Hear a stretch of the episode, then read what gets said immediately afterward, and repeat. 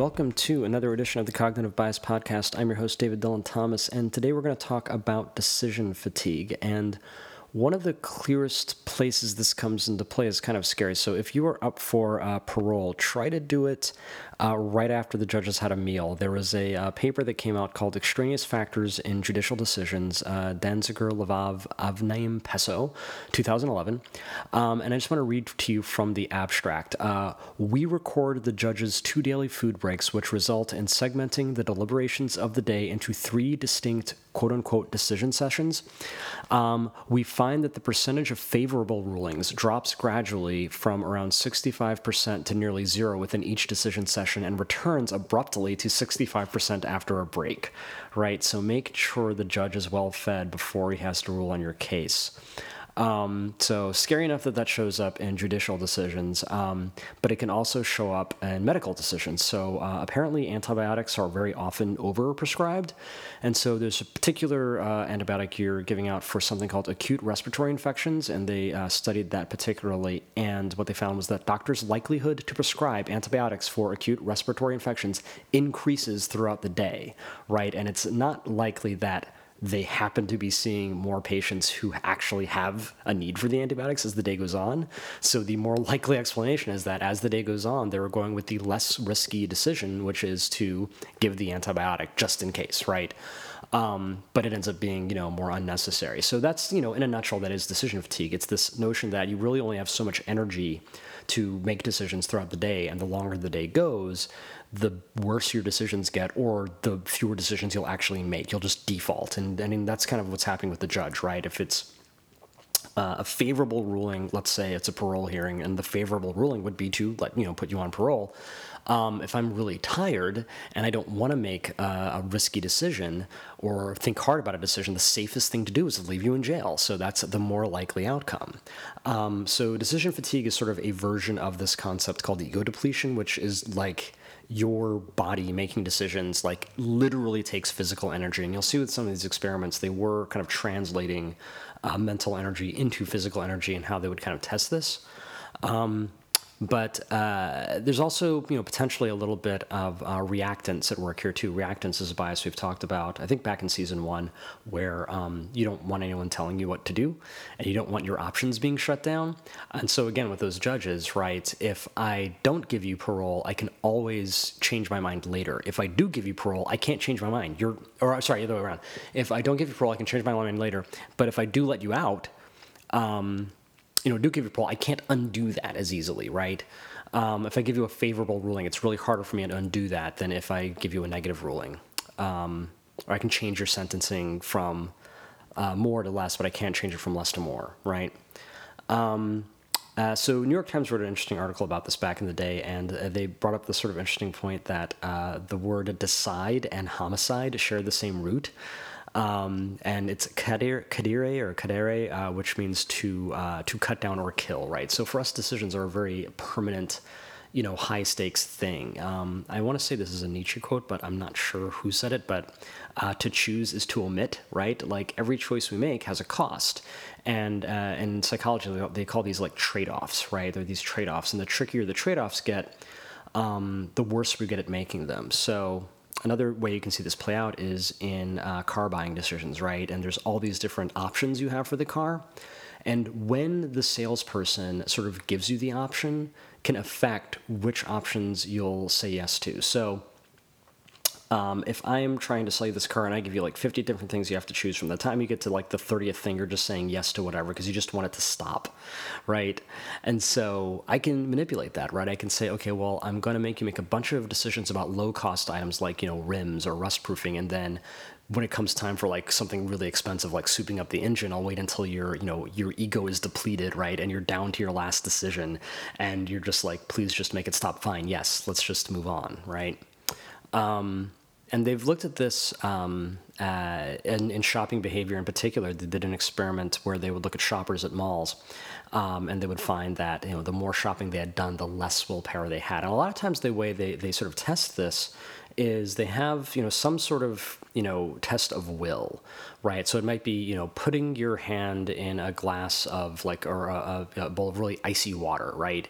Um, and it's one of those things where it takes willpower to keep your hand there, or holding on to a hand grip, right? Um, and the idea is that the more depleted your ego is, the more decision fatigue you have. It's a literal fatigue, right? I've made so many decisions that I can't keep my hand in long in, in the ice water as long as the other person who didn't make as many decisions. So the people who had done less shopping were able to hold their hand in the water longer than the people who had done more. Um, Dean Spears of Princeton did some work around this in India where people who were um, poor or poorer, you know, had to make decisions about things like buying soap and then they would test how long they could hold on to like a hand grip. And for the poorer classes, it was more difficult, right? They had they'd run out of decision energy sooner than their richer counterparts. And this brings up a really interesting and important point around decision fatigue because it highlights a misconception that we have around poor people, around people living in poverty. Um, and it's that it's their choice, right? Their lack of will right, is the thing that's causing them to be poor. They have, they have a lack of discipline. There's something inherently wrong with them, and that's why they make poor life choices like, you know, not eating healthily, right? Um, if they have the choice between something healthy and something unhealthy, they choose the unhealthy thing, right? Um, and never mind like the availability of healthy food or not, even if you take that out of the equation, there's all these sort of illusions to kind of dispel here. So one thing, and I love the way. Um, he opens this paper, he talks about this notion that rich and poor alike act impatiently, right? Like, so you assume that there's this impatience that the poor have, which leads them to not saving up money or something. But rich people are just as impatient as poor people. That's not the factor, right? And the idea that that um, he was trying to kind of flip on the on its head is this notion that um, people there's this idea that people are poor because of their behavior, Right, and he was sort of saying, well, what if it's their their behavior is actually a result of them being poor, right? Um, and so poverty causes, you know, tougher economic decisions than wealth, right? So if I'm wealthy, what I have to choose between is, you know, the Lexus or the Porsche, right? If I'm poor, what I have to choose between is insulin or paying my rent, right? It's a like higher stakes, right, decision, which is a more depleting decision, right? The higher stakes decision takes more mental energy, and after I've had to make a few of those throughout the day, by the end of the day, I'm making terrible decisions because I don't have the energy to really think things through anymore. And attention is limited and directed to whatever is scarce, right? And again, if I'm really rich, I don't have to deal with a lot of scarcity at all. Um, so the higher the stakes, the higher the depletion, right? And there's less willpower to do things like eat well. And think about it, right? The way that a um, uh, grocery stores architected, right? When do you get to the snacks? When you have done all of your shopping and you're about to buy, that's when they hit you with the gum and the snacks and the things, right? That's on purpose, right? Uh, by the time you get there, you're too tired to resist. Um, now, there's some disagreement in the community around this. Someone named Carol Dweck, um, uh, a doctor who studies this stuff, says, okay, uh, yes, there's this thing that called decision fatigue, but if you don't believe that you have a limited or a small amount of willpower, you know, when it comes to this stuff, it's not going to be as impactful for you, right? So, um, it basically it only works if you think it does. If you think willpower is limitless, or at least has a much higher limit, it doesn't work as strongly. So she's done some research around it, which is an interesting kind of take on all of this. Um, but even in those cases, she says, like, it isn't really limitless. Like, you know, people do believe it has a limit. They just believe that limit is higher than other people. And if you have a higher belief as to how far, you know, your willpower can take you, um, uh, then you'll do better. Um, uh, but either way, though, it, it becomes important to decide what to spend your energy on, right? Like, whether you think it's a small amount or a large amount, you, if you can agree that it's finite, it suddenly becomes much more important to say, okay, I need to be careful about what decisions I make when, because if I make too many tough ones or, or waste that energy on stupid things, when it comes time to make important decisions, I won't be able to like make those rationally. Um, so like one of the um, sort of tropes around this. I don't know if it's true or not, but they talk about how how uh, Obama like just had the same suits right, like in his closet every day, so he didn't have to think he didn't have to spend a lot of energy deciding which suit to wear. It was all the same right? He you know he was able to like use that energy for making more important decisions.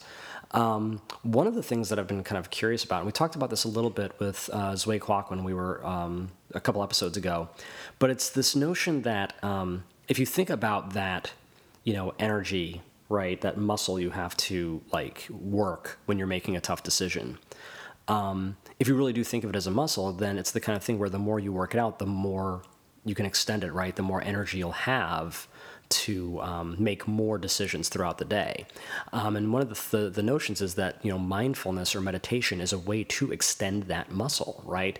Um, and I don't have hard evidence on this yet, but I have heard multiple times from people who study this that that's kind of the, the, the field of study or the thought now is that mindfulness is a way to kind of extend your capacity to make lots of decisions um, so i'm curious to see you know how that plays out and it makes me personally more curious about meditation going back to the whole um, uh, uh, you know, glucose thing. So this notion that like, you know, you run out of energy and you make bad food choices. So one of the things they did look at is how do you get that energy back? And you remember those judges when they would take a food break, suddenly they were you know making many more favorable decisions, right? So part of the idea is that hunger is an actual thing, right?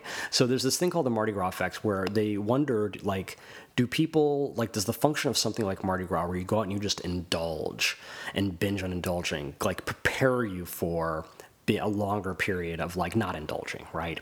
And so they did experiments around having people eat lots of sweet foods and, you know, then do like different tests of like willpower. And what, one of the things that they looked at though was like, is it that it has to be a sweet food or is it just the glucose? So they gave people this really crappy tasting food that happened to have a lot of glucose and the results were the same as if they gave them actually sweet tasting food. So the theory was that it's actually the glucose. If you can raise your blood sugar enough, at least for temporarily, it kind of brings back that willpower. Um, and the notion is that without glucose, your brain will shift focus, right? It'll shift focus to more quick rewards, uh, which means poorer decision making, or at least less thought through decision making. When you have the glucose there, right, you're able to the, basically it retasks where that blood is flowing, and you're able to, you know, think more clearly about decisions, or at least not focus as much on quick gains. Um, now, what's interesting about this, it means that dieting becomes really paradoxical, right? Because dieting is a high willpower um, effort, right? You have to make decisions throughout the day to choose between like an unhealthy food, which is a quick win, or healthier food, which is you know a slower gain. The problem is, the more you do that, you are every time you make that decision, right? You are depleting yourself, right, of the energy to make the next one. Each resisting of food makes the next resistance harder, right? To the point where now, like you're you're basically making the case for eating the bad food and putting yourself in a position where you're much more vulnerable to wanting to eat the bad food every time you make the choice not to. Um, so good luck with that. Um, but that you know that's yet another reason why dieting is so incredibly difficult. Um, uh, there's a great quote I kind of want to end on here uh, that comes from a guy named Roy Baumeister, who's one of the key people who studied this, and I think actually did this work out of um, uh, Penn, uh, University of Pennsylvania. Yay, Philadelphia. Um, anyway, the quote is The best decision makers are the ones who know when not to trust themselves, right? And this all kind of comes back to self knowledge, right? And understanding, you know, how much energy you have left and doing what you can to, like, basically counteract future Dave or future whoever, you know. Um, uh, to say, okay, I know future Dave is going to be really tired and make really bad decisions, so let me make as many of the uh, tough decisions up front and change, you know, the the course of my day or the way my day is structured, so that the most important decisions are the ones that happen earlier in the day, or at least right after I've had a good thing, something good to eat. Um, so anyway, do with that what you will. I hope you can use this to try to make better decisions or at least dole out your decisions in a more uh, efficient way. Uh, for the Cognitive Bias podcast, I'm your host, David Dylan Thomas, and we will see you next time.